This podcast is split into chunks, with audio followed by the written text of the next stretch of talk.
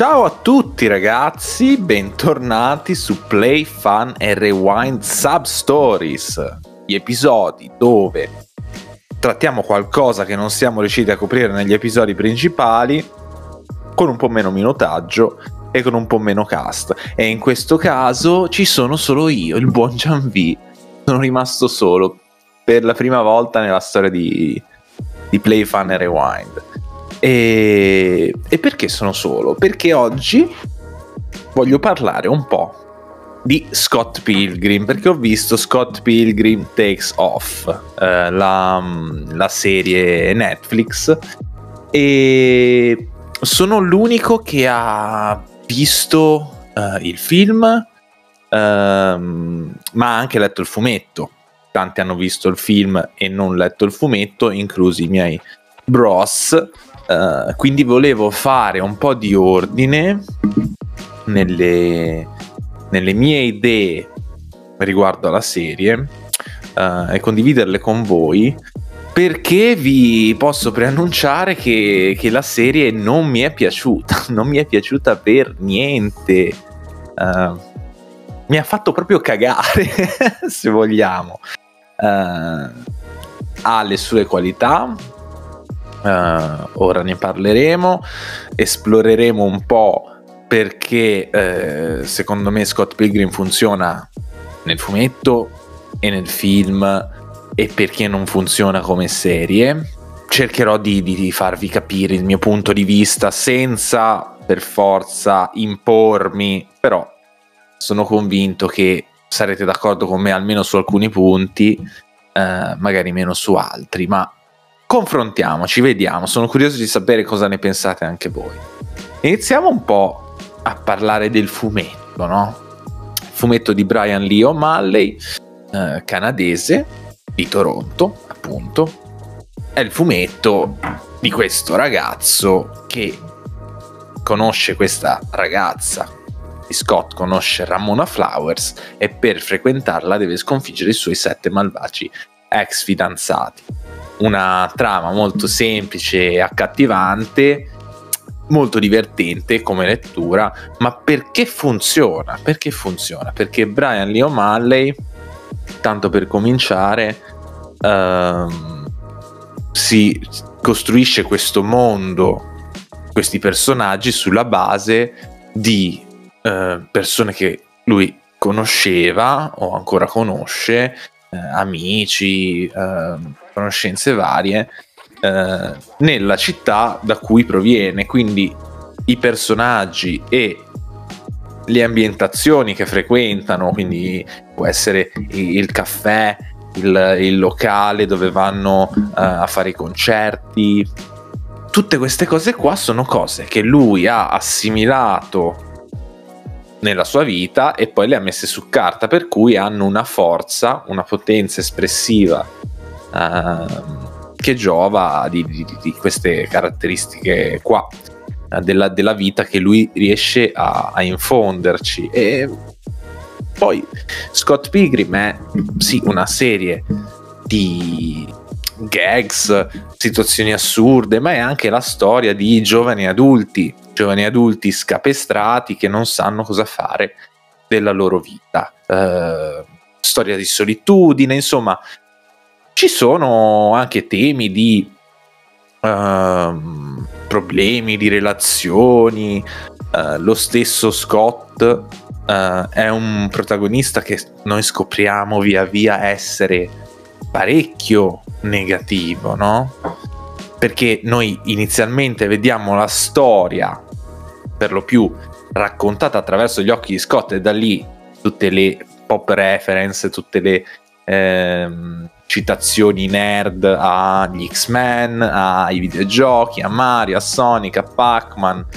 Queste cose qua sono, sono cose molto fighe nel, nel, fumetto, cose un po' meta, eh, che danno ovviamente ancora personalità, ma soprattutto ci dicono che eh, noi vediamo tutto attraverso gli occhi di Scott, che è un narratore... Ehm, non affidabile, è un narratore non affidabile. E di per sé il messaggio nel, uh, nel, nel, nel fumetto qual è? È che Scott è un idiota, è un idiota che ferisce e delude in continuazione le persone che lo circondano, però è troppo preso da se stesso per realizzarlo e quando poi eh, lo realizza, essendo un insicuro, lui fugge dai problemi. Quindi i, i, il fumetto gli dà un percorso per capire queste cose, eh, per capire che si deve fare un esame di coscienza, che deve essere onesto con se stesso e con gli altri, e poi ammettere e confrontare i propri sbagli ed essere poi una persona migliore. Insomma, il messaggio di Scott Pilgrim nel fumetto è questo qui. Ci sono dei momenti più cupi e più sospesi, appunto come ho detto, si, si parla di, di solitudine, uh, di, di, di, problemi di relazioni, di anche non saper cosa fare della, della propria vita, della, uh, la, la, la, lavorativo che eh, non c'è, ma anche la voglia di prendersi un impegno lavorativo manca. E quindi eh, questi giovani adulti rimangono in questo stato sospeso dove fanno un po' la vita che gli capita, un po' insomma cercano di divertirsi, strimpellano eh, la chitarra o il basso nei, nel caso di Scott per divertirsi e passare il tempo, ma di fatto rimangono un po' nel limbo. Poi abbiamo, tratto dal fumetto, il film che è diventato un cult uh, nel, nel, 2010, Scott Pilgrim vs. The World, uh, che è il, il, titolo di uno dei sei fumetti uh, di Scott Pilgrim. Cosa funziona nel film? Perché ovviamente cosa succede quando si adatta? Mm un fumetto in un film ci sono dei compromessi che, che, vanno presi. Quali sono stati questi compromessi? La storia è stata ovviamente compressa, um, quindi si perdono parecchie sottotrame e in generale la costruzione dei personaggi è un po' più debole perché bisogna concentrarsi un po' di più su Scott e Ramona Infatti il rapporto tra Scott e Ramona già nel film inizia a scricchiolare nel senso che è meno credibile che nel fumetto dove si sviluppa per vari volumi, un periodo di tempo anche più, più, più lungo, proprio a livello di eh, scia temporale nella storia. E qua invece si stringe un po' ce la facciamo andare bene perché sì, eh, però già diciamo è un elemento che, che, soffre un po' l'adattamento. E poi eh, il finale ed il messaggio stesso, eh, tutti i temi appunto più cupi di cui ho parlato, vengono un po' diluiti perché il finale sì, ha lo stesso significato, cioè Scott Pilgrim realizza che lui è un, una testa di cazzo sostanzialmente e eh, chiede scusa a, alle persone che ha ferito, inizia a fare ammenda e ci sta, però non viene fuori come nel fumetto. Comunque, Scott Pilgrim vs. The World ha una regia pazzesca. Edgar, Edgar Wright eh, è un pazzo furioso eh, fa delle cose, dei virtuosismi eh, nel montaggio, ne, nelle transizioni, nel, negli effetti che, che portano eh, proprio le pagine del fumetto su, su pellicola in una maniera perfetta, perché nessuno l'ha mai fatto così. Infatti, credo sia anche comunque amato in generale da, da, da tutti come uno dei cinecomic più riusciti dal punto di vista estetico, però anche le atmosfere uh, venivano rispettate. Perché? Perché questa è una cosa che, nel, uh, che non ho detto riguardo al fumetto. Il fumetto è molto bello perché ha questi momenti slice of life. Di persone che fanno cose normali um, che nel film vengono rispettati perché Scott passeggia con Knives uh, e chiacchierano, vanno sul bus, poi vanno a comprare, poi ci sono le prove dove Scott prova la, il, il, tema della battaglia di, di Final Fantasy 2 eh, col basso e eh, mentre gli altri provano le, le, le, le canzoni per il concerto, eh, per l'esibizione, ci sono eh, Wallace e, e, e Scott che, che, litigano perché Scott vorrebbe la casa libera, però invece eh, Wallace lo caccia via perché lui si è portato un ragazzo con sé eh, a letto. Eh, questi momenti qui di, di, di, questi personaggi che si interfacciano tra loro in momenti normali uh, sono forti, divertenti e nel film funzionano, funzionano parecchio parecchio bene. Uh, quindi il film è una bellissima maniera di entrare a conoscere Scott Pilgrim, però non è la maniera migliore di conoscere Scott Pilgrim. Uh, è un mezzo per cui si può diciamo avere un'infarinatura però se vi piace quello che avete visto nel film non posso che consigliarvi di andarvi a leggere il fumetto perché il fumetto e perché non la serie appena uscita una serie la serie Netflix Scott Pilgrim Takes Off perché questa serie non è in realtà un adattamento di Scott Pilgrim eh, scopriamo nel primo episodio che storie di Scott Pilgrim e Scott Pilgrim Takes Off prendono due strade, eh, strade separate. Cioè, Scott Pilgrim mm, Takes Off eh, ci racconta di come Scott Pilgrim viene sconfitto dal primo malvagio ex di Ramona Flowers e scompare lasciando Ramona come protagonista della serie. Uh, in cui lei, vabbè, uh, cercherà di capire che cosa è successo a Scott perché in realtà si pensa che sia morto, però non è morto davvero, uh, eccetera, eccetera.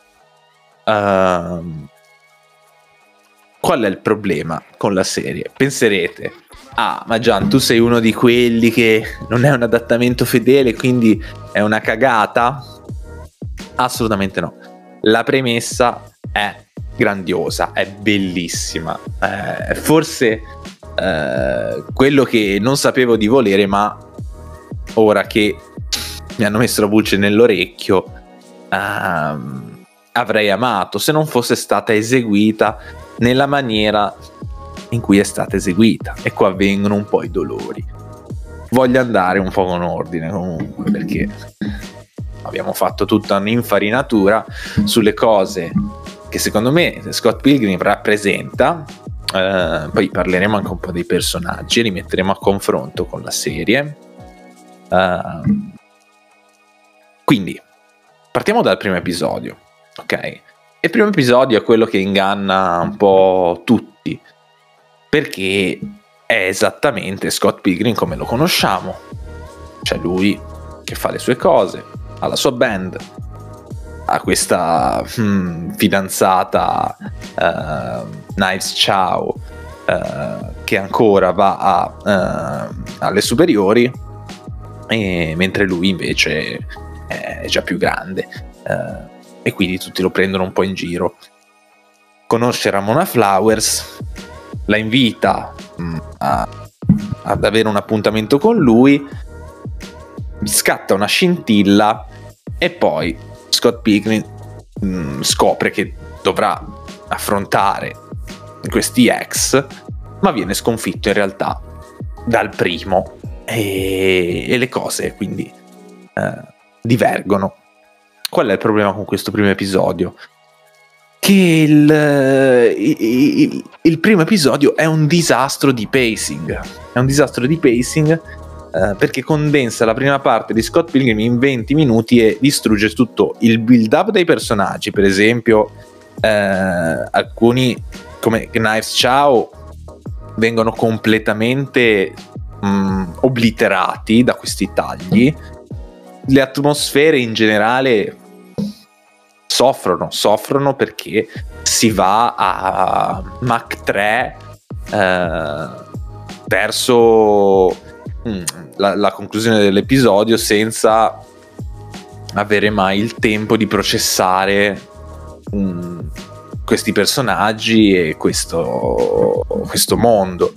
Come se il uh, come se la premessa fosse che il, tu devi già conoscere Scott Pilgrim per apprezzare questo cambio mh, mm, di, di, di, di, registro e di, e trama. Uh, però il twist principale, cioè che Scott mh, mm, scompare presumibilmente morto, è estremamente indebolito dal fatto che la sua relazione con Ramona, in questo caso, più che nel film, è ancora meno credibile perché corrono talmente tanto che c'è lui che ah, vede Ramona, si inventa una, una, una maniera per, per, incontrarla, la incontra, escono fuori, la invita a, al concerto e poi lui viene sconfitto. Come dicevo, io devo conoscere già la storia di Scott Pilgrim per farmelo andare bene, ma un, un qualsiasi altro utente di Netflix che non sa niente entra e vede questa relazione così fatta in fretta e furia e per qualche ragione adesso Ramona deve uh, cercare di risolvere questa situazione e scoprire che fine ha fatto Scott come se avesse veramente chissà che interesse. Eh, piuttosto dovrebbero essere gli amici di Scott uh, a, a farsi dei problemi a riguardo ma ci arriviamo anche a quello. Quindi, in sostanza, il fatto che io, per godermi questa serie, debba comunque conoscere Scott Pilgrim, uh, è una cosa abbastanza fallace, una premessa fallace e presuntuosa. È come se... Uh, cioè, oddio, è, è, simile ai rebuild di Evangelion, ok? È simile ai rebuild di Evangelion, ma appunto io non consiglierei mai a una persona che non ha visto Evangelion di guardarsi i rebuild di Evangelion perché perde, lo puoi anche guardare, per carità, cioè non ti ferma nessuno, ma perdi il 90% del senso della cosa, perché è tutto molto più debole, ci sono anche Scott Pilgrim, citazioni, citazioni, citazioni a, al fumetto, al film, eccetera, che se uno non lo conosce è già um, l'unico charm che potrebbe avere questa serie qua, perché ha anche altri, t- tanti altri problemi, uh, se lo perde, se lo perde. E... Ma procediamo, la storia diventa un giallo. Uh, un giallo con protagonista appunto Ramona Flowers che cerca di capire che cosa sta succedendo. E in sé l'idea, come dicevo, è una figata, veramente bellissimo. Uh, perché dà la possibilità di sviluppare Ramona Flowers e vedere come si rapporta agli altri personaggi. Perché comunque Ramona uh, era nel film mm, molto sulle sue, non è che avesse questa grande crescita, era più quella di Scott la crescita, e anche nel fumetto non ha una crescita lampante, lampante, ce l'ha, soprattutto verso la fine, um, però se la serie vuole prendere questa direzione, figata. Il problema, di nuovo, è che la scrittura, e ricordo che qua c'è anche eh, Brian Lee O'Malley di mezzo, perché eh, comunque la, la, serie è stata mh, mm, eh, creata, scritta da lui e poi animata da Science Saru, che è uno studio di animazione ottimo, eh, lo studio di Yuasa, se conoscete, quindi eh, tanti altri lavori eh, degni di nota, tipo Devilman, Crybaby, eccetera, eccetera. Però la scrittura di Brian Lee O'Malley me la sarei aspettata un po' più interessante, no? Perché se è un giallo, però si basa su eh, elementi ed eventi così, così stupidi eh, da, da, da, togliere qualsivoglia suspense a riguardo o momenti tipo ah mm, interessante questo, questo sviluppo qua no sono tutte robe talmente stupide e imprevedibili che tolgono tutto questo senso qui. Uh, cioè, si possono citare le videocamere di sorveglianza del, del, del locale che Ramona usa come, come prova che, che, Scott è ancora vivo, uh, che hanno chiaramente ripreso la scena, però comunque Scott è considerato morto, ci fanno il funerale, eccetera. Poi si sveglia Ramona, va a vedere le videocamere di sorveglianza e si vede chiaramente che Scott viene uh, infilato in un portale. Uh, il robot vegano che ha creato il portale vegano va bene, imprevedibile, non, cioè, boh, ok. Uh, viaggi nel tempo, e anche qua ci abbiamo infilato i viaggi nel tempo, cioè è troppo, è troppo persino per Scott Pilgrim. La follia di Scott Pilgrim prima stava nel vedere tanti elementi appunto che erano raccontati sotto l'occhio di Scott, quindi Scott diceva, per esempio, che aveva spedito un tizio sulla Luna, ehm, eh, che, che, che, vabbè, tutte le cose che fa lui eh, erano raccontate da lui e quindi, come vi avevo detto, era, cioè, è un narratore inaffidabile, ok. Qua abbiamo elementi che sembrano proprio, cioè, concretamente inseriti nel, nel, nella storia e il portale vegano che via- ti fa viaggiare nel tempo, creato dal robot vegano, mh, mm, onestamente mi sembra un po' troppo. Ce n'erano di follie, ma qua siamo proprio. E poi è proprio una roba spiccia, cioè il viaggio nel tempo, ragazzi. Cioè il trope del viaggio nel tempo. Ma anche no, no? Non ho bisogno di spiegarmi a riguardo. La premessa è, come ho detto, interessante, però è lavata via da questi problemi qua, cioè il giallo non funziona già di, di per sé uh, per questi problemi qua. E in più i momenti slice of life sono quasi del tutto assenti. Tutta quella roba che avevo detto mi piaceva tanto è sparita. Uh, in favore di un pacing appunto dove ah, Ramona deve andare da questo perché gli deve chiedere quello, poi deve andare dall'altro perché gli deve chiedere l'altro perché deve scoprire dove è andato Scott. Non c'è mai una pausa. Capisco che la storia debba raccontare, chiudersi in otto episodi, però non è questo il modo di, non è questo il modo di dare giustizia a Scott Pilgrim perché vai a togliere tutte le cose interessanti che aveva Scott Pilgrim.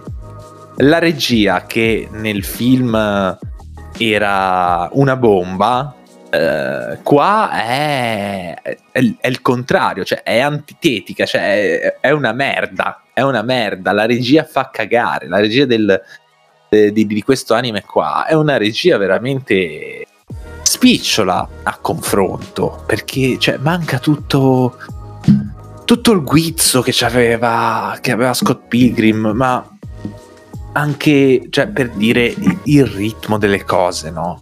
I, i, nel, nel film abbiamo magari due momenti in contemporanea Uh, perché lo schermo è tagliato in due, da una parte si vede una cosa, da una parte si vede l'altra. In più ci sono tutti gli effettini, eccetera. C'è la gente che si parla uh, una sopra l'altra quasi, perché il, il botta e risposta sono talmente veloci che mh, mm, quasi si entrano sulle battute, no? C'è questo, c'è questo guizzo qui, eh, è carico, è carichissimo, invece qua la regia è strastatica, eh, i tagli sono molto tradizionali, eh, i personaggi si muovono zero, se non per le scene d'azione. Le scene d'azione non posso dire nulla, perché la serie è animata molto bene nelle scene d'azione. Eh, vorrei vedere.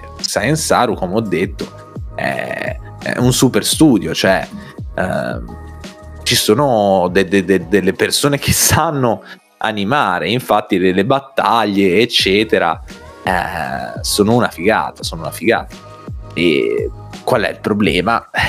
Di nuovo, il problema è che le battaglie non sono mai state il fulcro di Scott Pilgrim. Io posso anche godermele, però mi mangiano il minutaggio, mangiano il minutaggio su... Cioè per, per, per farmi vedere una cosa che non è mai stata la chiave della serie che gli scontri nel fumetto e nel film sono cioè, proprio caricaturali, cioè, si risolvono in un paio di vignette, sono appunto un, uh, un, una mega citazione a, alla cultura giapponese e ci sta, uh, però sono uh, scontri che si risolvono immediatamente e non la tirano tanto per le lunghe.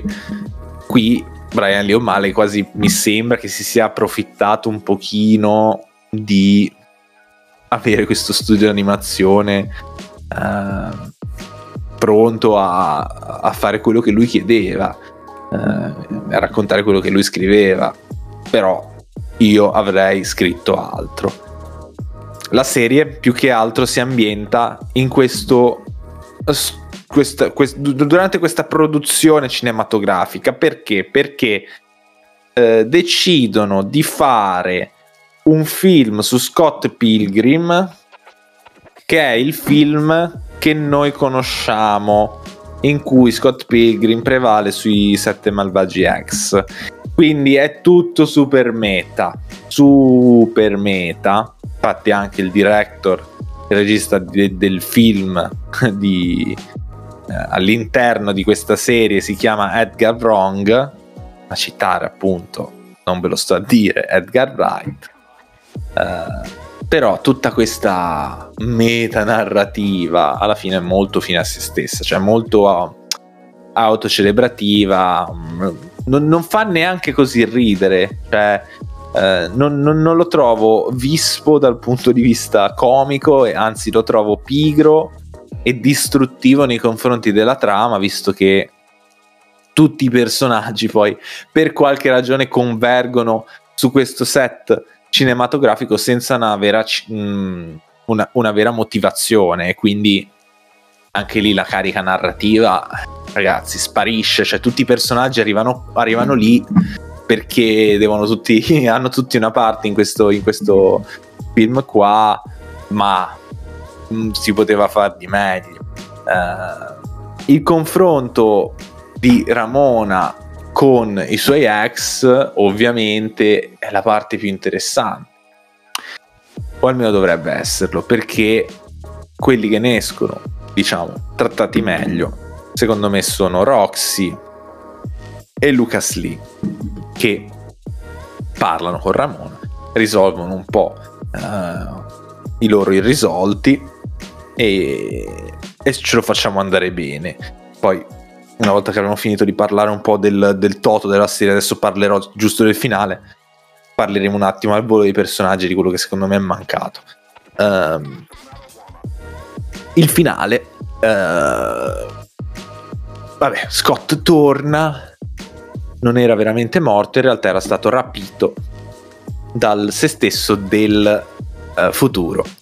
Da se stesso del futuro in un futuro in cui lui è stato con Ramona, quindi il futuro che noi dovremmo esserci immaginati quando eh, abbiamo visto il film o letto il fumetto. E, e, ha rapito il se stesso del passato perché il suo matrimonio addirittura, perché si è sposato con Ramona, è andato malissimo e quindi vuole avvertirsi di non fare il suo stesso errore, quindi di non frequentare Ramona e di vivere una vita felice e non miserabile come la sua. Bello, no? Cioè, devo dire, non è malissimo in sé, um, perché poi comunque Scott uh, vuole comunque stare con Ramona, si sconfigge se stesso del futuro uh, co- proprio con l'aiuto di Ramona eh, e anche dei suoi fantastici amici che sono stati ignorati per tutto il resto della serie, ma ci arriviamo. Quindi i due vincono e, eh, e quindi la morale è che anche le battaglie perse in partenza magari vanno affrontate per poter imparare qualcosa di, di se stessi, magari anche degli altri, no? Ci sta, ci sta, ci sta e voglio dire, ci si trova anche un po' con tutto il percorso di Ramona, no? Cioè, affrontare le battaglie perse eh, e capire che magari cioè, le battaglie sono state perse a causa tua. Ci sta. Il finale, il messaggio. Nonostante non lo trovi d'impatto come eh, il finale tradizionale, il messaggio tradizionale di Scott Pilgrim, me lo posso anche fare andare bene. Ma la post credit con Gideon, Gideon che è stato trattato inizialmente in maniera interessante, perché Gideon perde il suo impero, torna a essere sfigato, qua facciamo il giro perché Gideon era fin dall'inizio, secondo Brian Lee O'Malley, scritto per essere una presenza alleggiante nel fumetto che una volta rivelato aveva un aspetto, tra virgolette, sfigato.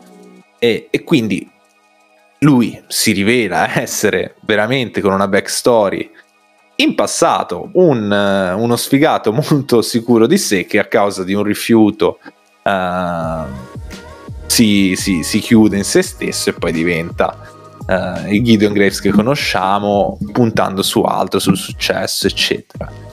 Uh, inizia bene e poi diventa semplicemente la, la parodia di se stesso cioè Mm, non, ha, non ha nessun momento particolare, è solamente uno sfigato e si piange addosso. Uh, non c'è molto da dire riguardo a Gideon a malincuore. Uh, infatti, che poi la serie si chiuda con il post credit che c'è lui che in realtà no, in realtà non è che si piangeva addosso, lui stava studiando un piano malvagio fin dall'inizio. Insomma, io cioè, mh, mm, con tutto il cuore. Non mi è piaciuta questa serie, non penso di voler continuare se questa è la strada che vogliono intraprendere con Scott Pilgrim. Uh, ma continuiamo a parlare de- dei personaggi. Abbiamo, abbiamo, detto che Ramona comunque uh, ne esce ok, nonostante non sia una protagonista incredibile, uh, perché comunque Scott ha molto più carattere di lei a livello di personaggio ha comunque la sua crescita, impara ad accettare l'amore che le persone le, le, le danno e, e, a non fuggire no? alla Shinji Ikari. Uh, e ci siamo. Abbiamo detto che Lucas, uh, Lee e Roxy escono abbastanza bene. Uh, un po' più sviluppati, un po' più approfonditi. Effettivamente, comunque, i sette malvagi X erano mm, appena appena abbozzati, no? che era anche quella cosa caricaturale interessante, divertente. Non tutti comunque, eh, perché alcuni, vedremo appunto, eh, Todd per esempio, in, in, in origine in, nel fumetto non era così abbozzato, voglio dire, era scritto per essere l'opposto di Scott, perché Scott era abbastanza sfigatello, che suonava il basso ma lo suonava male, lo suonava in una band di sfigati, uh, aveva perso la sua, la sua fiamma Envy Adams, uh, non ricordo quale fosse il suo nome prima che lei cambiasse il nome in Envy Adams. Uh, vabbè, ha perso la sua fiamma, quindi è proprio distrutto, mentre Todd, uno dei malvagi ex, è figo, è bravo con il basso, suona il basso nella band Clash at the Demon Head, che è una delle band più famose di, de, de, de, del panorama uh, musicale di Scott Pilgrim e sta proprio con Envy Adams quindi cioè proprio quel personaggio che nel fumetto Scott affronta e rappresenta proprio l'opposto di sé. Uh, cosa succede qua a, a, a Todd? Succede che, che, scopre di essere gay perché si innamora di Wallace, si innamora di Wallace Wells, un altro personaggio che dovrebbe essere grandioso. A parte questo piccolo dettaglio, il suo sviluppo è che lui si fa eh, Wallace nel camper si, si scopano e, e, basta. E lui piange perché Wallace in realtà non è veramente interessato a lui e lo ha solamente usato per il piacere fisico. E, e la strada era quella giusta, era quella giusta, solo che tutto si è interrotto ed è stato completamente tagliato. E... Quindi tutti questi sviluppi qui vengono, cioè, vengono resi inutili perché sono appena iniziati e mai portati al culmine. Wallace prima era uno stronzetto con la lingua tagliente, però era, era anche un amico di Scott, era un, un uh, quasi un fratello maggiore in alcuni casi, no? Qua è una diva, uh, non gliene frega niente che, che Scott non ci sia più. Eh, la versione snob e meno, meno interessante de, del Wallace del fumetto e del film. Boh, boh, veramente. Forse uno dei personaggi che più mi piaceva e che qua mi ha fatto veramente soffrire. C'è questo problema qui che i tratti caratteristici dei personaggi sono stati qua portati all'ennesima potenza e quindi non sono più diventati, cioè non sono più rimasti tratti caratteristici, ma quasi hanno trasformato dei personaggi in delle macchiette perché abbiamo parlato di Gideon Graves che da mezzo sfigato che doveva essere che comunque lui era era fortissimo, potentissimo Gideon Graves, però alla fine e, e, e, quando si presentava era un po' uno sfigatello. Um, qua è, è, proprio uno sfigato, no? Giovanni Neal, che era un po' un tontolone, qua è un coglione patentato. Eh, Envy Adams, che è la ex di Scott. Uh, il, il, background nel, nel, fumetto, tra l'altro, il background di Envy Adams è bellissimo perché lei eh, voi non sapete se non avete letto il fumetto perché ha spezzato il cuore a Scott, ma è presto detto.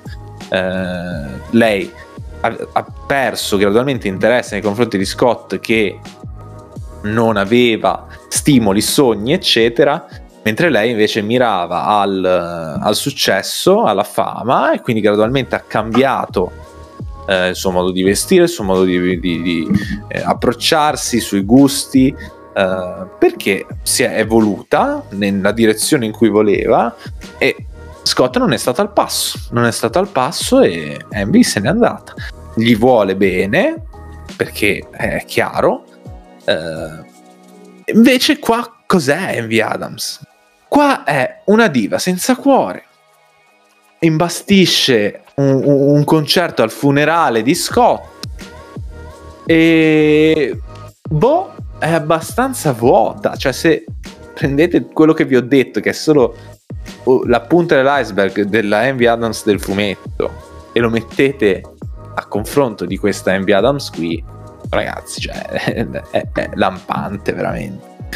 Uh, e vabbè, poi Kim, Kim e, e tutti i soci, Kim che anche lei ha uno degli arc più belli uh, di, di, Scott uh, di Scott Pilgrim uh, co- coinvolge Kim eh, niente non c'è nulla di Kim c'è solo quel bacio tra lei e Roxy il bacio saffico un po' fanservice perché nel fumetto eh, lei e, e, e, Knives erano ubriache e si baciavano per vedere se provavano la scintilla no? in maniera simile a quello che fanno lei e Roxy uh, e basta, e basta, non c'è nient'altro di Kim, c'è tutta una storia, c'è Kim che è stata con, è stata con Scott, è stata la prima fidanzata di Scott.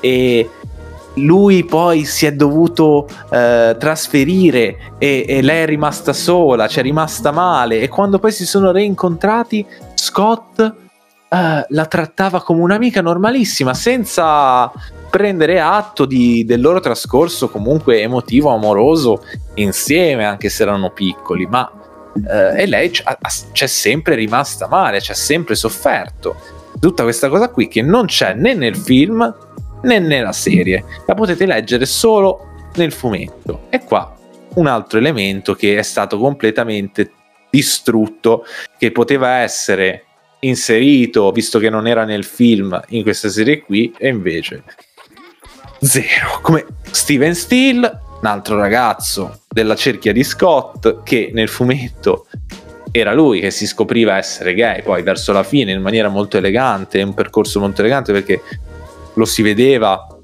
in alcune, eh, in alcune situazioni no? cambiare gradualmente atteggiamento per poi alla fine vederlo in compagnia di, di un ragazzo piuttosto che di una, di una ragazza. Uh, qua è stato glissato proprio non si è parlato per niente di lui, del suo rapporto con Scott, c'è solo lui che vuole fare successo, vuole fare i soldi, che per carità è anche un tratto di Steven Steele, per carità. Ma non così, non così. Knives, Knives ciao, abbiamo, abbiamo detto abbastanza. No, eh, non, non, è stata, diciamo, quella che è stata trattata forse peggio perché eh, Scott ha questa tresca con Ramona Flowers mentre stava ancora con Knives, quindi c'è tutto il dilemma del fatto, cioè il dilemma, c'è tutto il, il dramma del fatto che lui ha tradito entrambe contemporaneamente. Qua, minutaggio, boh, 3-4 minuti di Knives, forse in tutta la serie, ed è quella che più è stata praticamente uh, una vittima di Scott. Eh, vabbè.